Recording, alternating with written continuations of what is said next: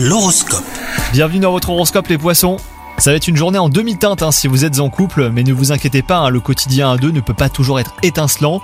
Demain est un autre jour. Quant à vous les célibataires, si votre fierté vous procure un certain charisme, et ben cette fois elle sera plutôt un obstacle empêchant une personne de venir vers vous.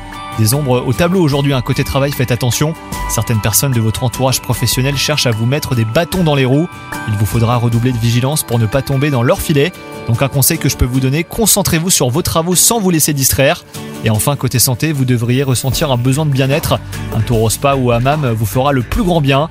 Une séance de natation ou même une demi-heure de relaxation aura également l'effet escompté. Bonne journée à vous